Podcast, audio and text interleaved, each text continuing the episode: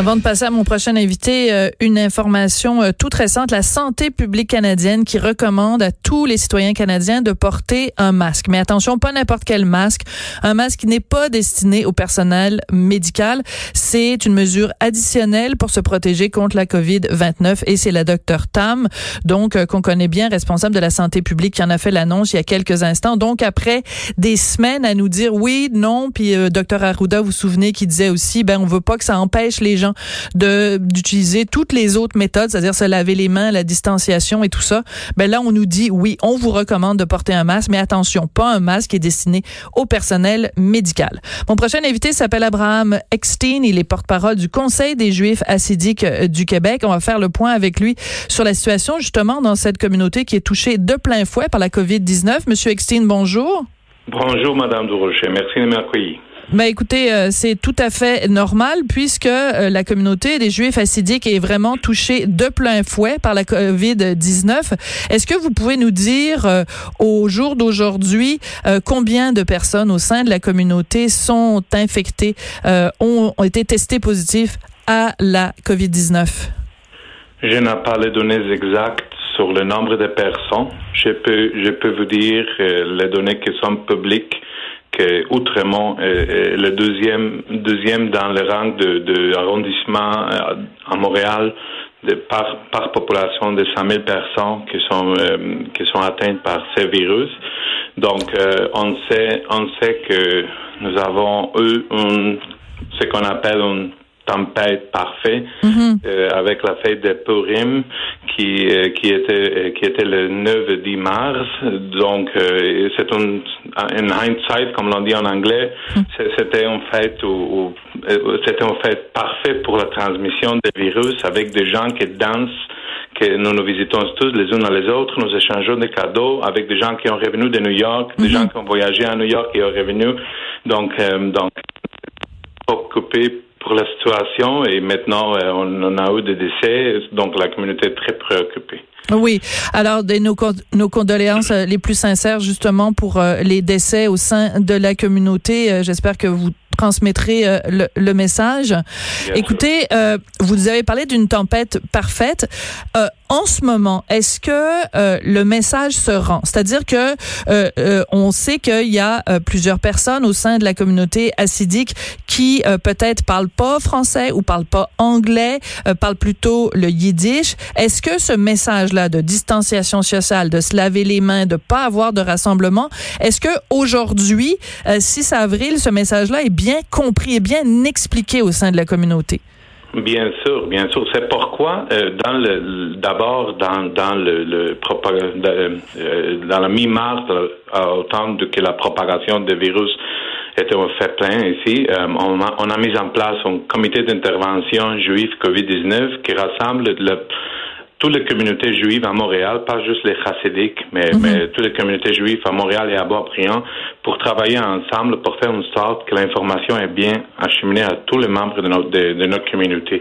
Donc, on, on a créé des, des, systèmes téléphoniques, des hotlines, des systèmes WhatsApp, des systèmes textos, des, des pamphlets, de toutes sortes d'informations en anglais, en yiddish, pour s'assurer que tous les gens comprennent leurs obligations. Et je suis bien sûr que maintenant, et maintenant, et pas juste maintenant, mais, mais, mais tout le temps, les gens de notre communauté ont bien compris la situation parce que euh, je vous avoue que en fin de semaine, j'ai vu passer euh, différentes photos, puis c'est pas des photos euh, amateurs, là, c'est un photographe professionnel qui est allé dans Outremont et qui a photographié beaucoup de gens de la communauté juive assidique d'Outremont sur leur balcon en train de faire des prières, mais qui respectaient la distanciation physique. Donc, on comprend que malgré la situation pour les gens de la communauté, avoir ce lien avec la vie religieuse, ça reste extrêmement important. C'est ça qui euh, mène le, quotidien, en fait. Il n'est pas, pas question d'arrêter de faire des prières ou d'arrêter d'étudier le, Talmud. Il n'est pas question d'arrêter de, faire des prières, mais, il, est bien question de, de, de, fermer tous les synagogues où les prières sont faites habituellement. Donc, habituellement, les prières sont faites avec un quorum de de à moins 10 personnes. C'est pourquoi on va habituellement à des synagogues chaque jour. Mais maintenant, les gens, euh, il y a il y a des gens qui ont qui ont fait un, un quorum, chacun avec son euh, dans sa porte, dans leur balcon, ce qui est mhm. une façon très ingénieux de, faire le quorum, de faire la prière avec le respect de tous les conseils et toutes les associations sociales. La même, chose qu'on fait en Italie où les gens sortent à leur balcon et chantent ensemble. Et c'est une façon de maintenir les vies la vie normale, la vie religieuse, la vie culturelle, d'être heureux sans, sans, euh, sans être en danger. Mais par contre, il y a beaucoup de gens qui ont soulevé au cours des derniers jours qu'il fallait pas stigmatiser la communauté euh, des Juifs euh, assidiques. Et on l'a vu avec avec Boisbriand, on l'a vu avec Outremont aussi, où la ligne est mince entre dire bon ben il y a certains foyers d'éclosion et un certain antisémitisme. Par contre, quand je regarde, par exemple, la situation en Israël, où des juifs ultra-orthodoxes en Israël sont très récalcitrants et refusent de prendre les mesures pour faire face à la COVID-19, on peut pas accuser les gens en Israël d'être antisémites face aux ultra-orthodoxes. Êtes-vous d'accord avec moi? Je suis presque d'accord. C'est très difficile. De, je, je n'ai pas tout le temps du monde pour, pour faire une sociologie dans la situation en Israël, mais, mais, mais disons qu'en Israël, il y a une tension entre les religieuses et les, non-religieuses qui est bien au-delà de toute cette situation de COVID-19. Donc, il y a une, euh, ce qu'on appelle une, une, distrust entre, entre un manque de confiance on manque de confiance entre les deux communautés, ce qui fait en sorte qu'il y a des gens religieux qui ne comprennent pas que, que cette fois c'est sérieux. Mais, mais, mais ce n'est pas la situation ici à Montréal, ce n'est pas la situation à New York. Ou à, mon père habite en Argentine, et ce n'est pas la situation là. D'accord. Toutes les personnes comprennent leurs obligations. Donc, mais euh, donc on veut être assuré, c'est-à-dire qu'on veut être assuré sur le fait que les différents membres de la communauté juive assidique que ce soit à Boisbriand, que ce soit à Outremont, que ce soit à Côte-Saint-Luc ou ailleurs, comprennent l'importance des directives. Vous, vous nous affirmez aujourd'hui que cette prise de conscience-là, elle est faite et elle est sérieuse et les gens sont conscients de la, de, du danger de la COVID-19? Bien sûr, nous avons fermé les écoles le même jour que tous les Québécois ont fermé les écoles. Nous, nous avons fermé les synagogues le même jour où le premier Mais il n'y a aucun, il y a aucun rassemblement euh, parce que c'est une chose de fermer les écoles, c'est une chose de fermer les synagogues, mais à l'intérieur des des maisons, à l'intérieur des familles, à l'intérieur de la communauté, vous pouvez nous assurer aujourd'hui qu'il n'y a pas de rassemblement secret entre guillemets?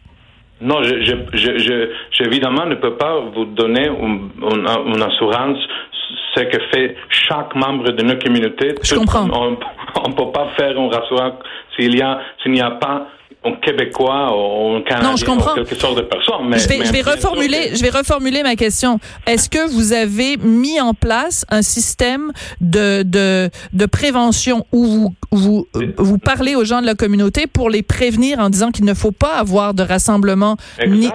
Oui, exact. Nous avons mis en place un système, un réseau d'information. Nous avertissons les, gens, nous donnons des avis, nous expliquons, nous, nous, nous, avons des interviews avec des docteurs, avec des membres de santé publique pour expliquer que la situation est très sérieuse. D'accord. faut pas, mais ce n'est pas facile de tout. C'est, imaginez que, que, qu'on a la Pâque juive qui vient euh, euh, la nuit de mercredi. Et habituellement, je, je, je vous donne un, un, un exemple personnel. Mon, beau-père et ma belle-mère ont été habitués à une fête que, qui mhm. rassemble des dizaines de, de grands-filles, de grands-filles, et maintenant ils vont être le deux toute seule. Donc, mm. c'est très, très difficile pour les membres de notre communauté, mais c'est très difficile pour tous les Québécois, pour toute l'humanité. Euh, donc, donc euh, nous sommes tous, tous, dans le même bateau. Nous serons l'écoute pour travailler ensemble. Je peux vous assurer que ce n'est pas vrai qu'il y a un, non-respect des, des, des consignes. C'est tout tout l'opposite. D'accord, parfait. Ben, écoutez, ça m'a fait vraiment plaisir euh, de vous parler, Monsieur Eckstein. Et euh, ben, comment on dit, euh, comment je peux vous souhaiter bonne Pâques juive pour mercredi à l'avance Très bien, bonne Pâques juive. Bonne Pâques juive. Ben voilà. Merci beaucoup, Shalom. C'est très gentil de nous avoir parlé aujourd'hui. Abraham Eckstein, qui est porte-parole du Conseil des Juifs assidiques du Québec.